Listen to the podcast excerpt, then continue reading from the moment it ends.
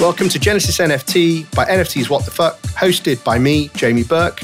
We're doing a retrospective on the history of NFTs, its key moments and people, from Counterparty to Rare Pepes, CryptoPunks and Kitties, from Xcopy to Pak and Beeple's record auction, with the stories from the people inside the hurricane and hear their hopes and fears for its future. These episodes, now over 16 hours, have been recorded, will be turned into a single audio documentary released as an NFT time capsule. Follow at NFTs WTF to keep updated on the drop on Twitter. I'm Sparrow. I'm a software engineer by day, by trade, but I've also been an artist all my life. Several years ago, I decided to take art more seriously and that investigation in trying to solve provenance problems with physical art is what led me to blockchain. I actually didn't do digital art before I got to blockchain. So my whole digital art learning is recorded forever on, on the Ethereum blockchain. I'm a co-founder of WOCA, Women of Crypto Art. I was one of the 13 artists at the launch of Async Art was another highlight of my crypto art career. And one of the core group of artists that lobbied and worked to get 10% royalties as standard across platforms. Yeah, and I and a big part of this interview I want to focus on that. First of all, I'm intrigued as to why this is your first foray into digital art. Why why now? So it really it really was the blockchain community. Like I said I was trying to sort of marry the blockchain t- tech and the tokens with physical art and that technology just really wasn't there, still probably isn't really there yet to, to do that effectively. I never really thought about doing digital art. I sit and code at a computer all day. So it really wasn't easy to see that as a, a way to relax, which is one of the things that art does for me. It, it gives me what my day job doesn't give me and pure expression and the feeling of creating. And I didn't think my own bias, I didn't think that creating digital art would give me that same experience. So I never tried it, but it does. And so, how does it feel? So, as you said, that whole journey as a digital artist is now immutable forever on Ethereum. How does that feel as a creator, as an artist? Does it bring new pressure? Does it bring a different dynamic? I think, I mean, it just brings a sense of awe. It's probably similar to, you know, kids today who have never not known, you know, social media. Their whole lives are documented in that way. okay, the platform might disappear. And so all of that documentation can be gone, which hopefully won't happen with Ethereum and the blockchain. But it's got to be very similar to that, right? Here's the public view of my development as an artist in digital medium. So tell us about async art. You mentioned that as a particular highlight. You were there for its launch. Why was that a key moment for you in, in the history of NFTs? It was the first time since I discovered blockchain and crypto art and NFTs that I actually saw the underlying tech being used as a means of creative expression. It was the one time that I could see something really new and innovative being done because of the underlying blockchain technology. People have owned art before. People have been able to buy and sell art before, but the, the interaction, the collaboration that async art allows for is just something really, really new. Still new. And so, I mean, I, I, don't know if you define yourself as a, so you have Sparrow as your pseudonym. How important is it to you that that is separate from your real life, your day job, your that the persona that lives in the real world versus the metaverse and NFTs? I don't think it is all that separate. I mean, even in real life, most people call me Sparrow. Okay. Apart from literally my day job, that that's the one thing that is is outside and separate from everything else. But outside of that one thing, everything else is much more integrated now than it ever has been. Interesting. So, do you feel that the pull of your identity is coming from the NFT world? It's like pulling your your real world, your work life into it, or am I overextending the the thinking? No, I think that that's probably I hadn't thought of it that way, but that's a fair evaluation. It has shaped my art and my life in, in lots of ways. Being a part of this space when it was new and growing was amazing because you could, you could do things and have outsized impact in, in certain ways.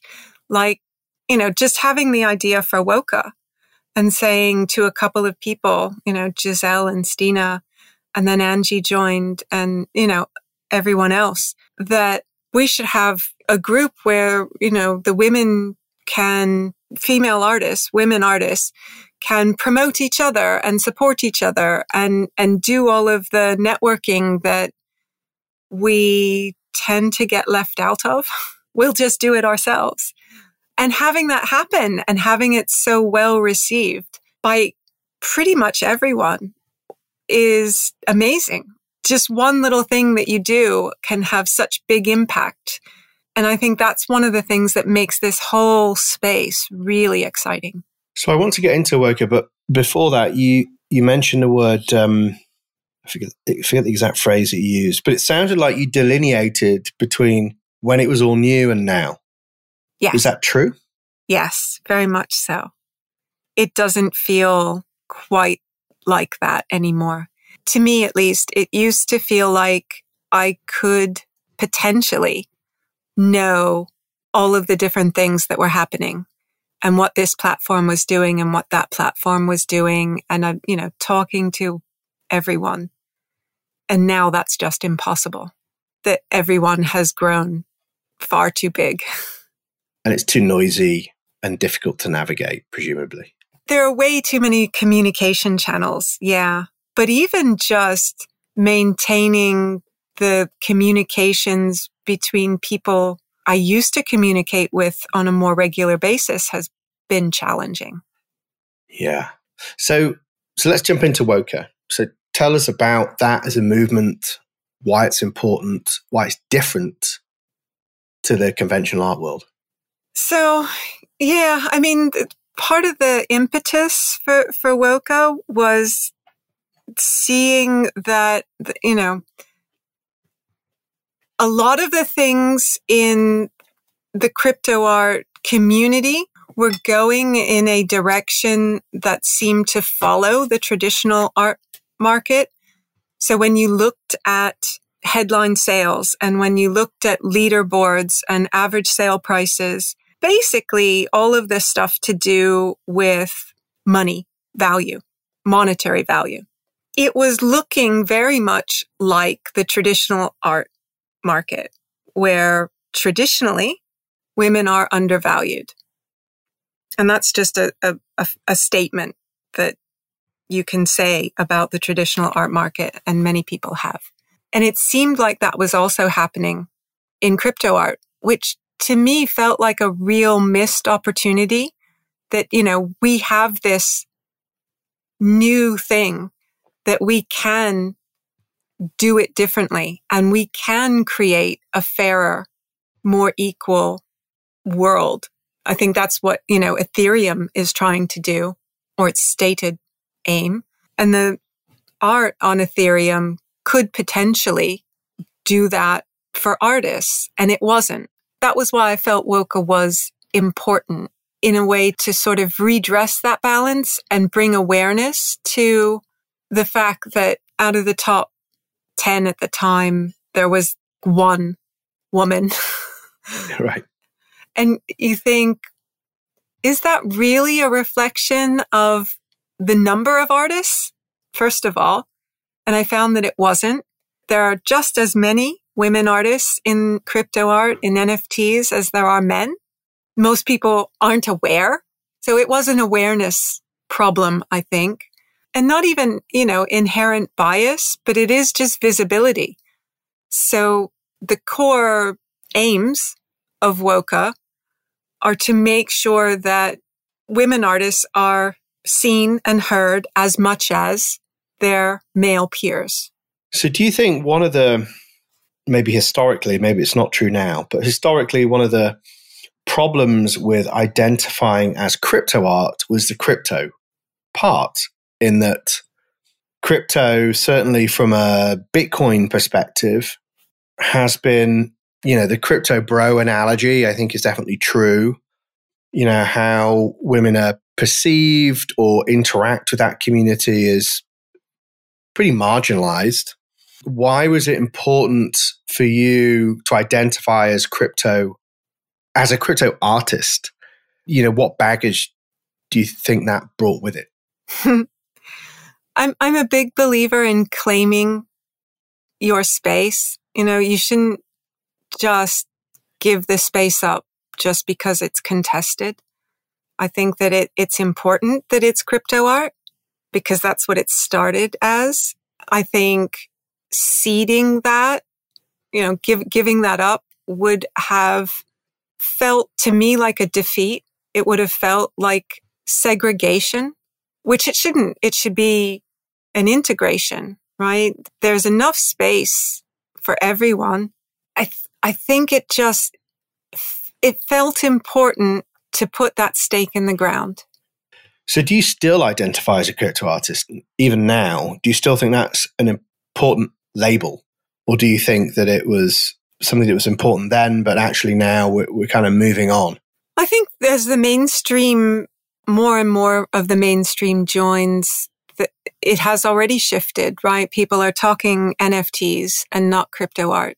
And that's fine because actually I would talk to artists like Josie, right? And the art that I do, she wouldn't see as crypto art because it really didn't have a lot to do with crypto. You know, some of my pieces are or were about the ideals behind crypto, but they weren't particularly crypto art. So she would label it as NFT art. And that's fair because I don't, I don't think that there can be an agreed upon definition of crypto art. I think everybody has slightly different and varying definitions for, for what makes crypto art. I've attempted a sort of sidestep to a definition because it, it isn't really about the visuals of the art itself. And to me, crypto art was the community of artists who identified as crypto artists. And I really felt like I belonged in that community. So let's talk about those principles because you're right. I mean, most people, yeah, most people would think about crypto art in this kind of mimetic, self referential references to Satoshi or to mm-hmm. Vitalik. Mm. But you mentioned it's less about the aesthetic, it's more about the principles. So mm. to mm-hmm. you, what what were the principles of a crypto artist or, or crypto that were important to communicate through art? Self sovereignty, certainly. Decentralization. So, no central authorities. The peer to peer connections and exchanges. And the statelessness. So, the global network of, of people and ideas. I think th- those were the key things for me. Yeah. And I guess that last one is very relevant, maybe less so now, but certainly, you know, living through the period of Trump and Brexit and this hyper localness, mm. that statelessness, that globalness perhaps was uh, an even more important escape valve for those of us that are a bit more well traveled or identify in a universal context rather than a nationalistic context.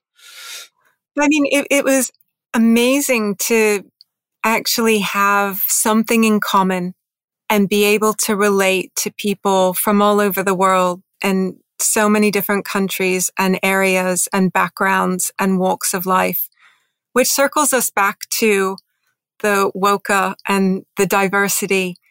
The diversity is there. Yeah. It's important. It's what makes us resilient, but we all have something in common. Well, I think that's the mic drop. I don't think we we should do anything more than that. That's a, a, a lovely, positive way to end the interview, Sparrow. So thanks so much for your time. I really appreciate it. Cool. No, this has been very enjoyable. It was a good conversation. So I hope you enjoyed the episode as much as I did. Please make sure you subscribe to the podcast, like, rate, and review. We're going to be dropping two of these a week, so make sure you don't miss a beat. And also follow us on at NFTs WTF to keep updated on the NFT time capsule drop.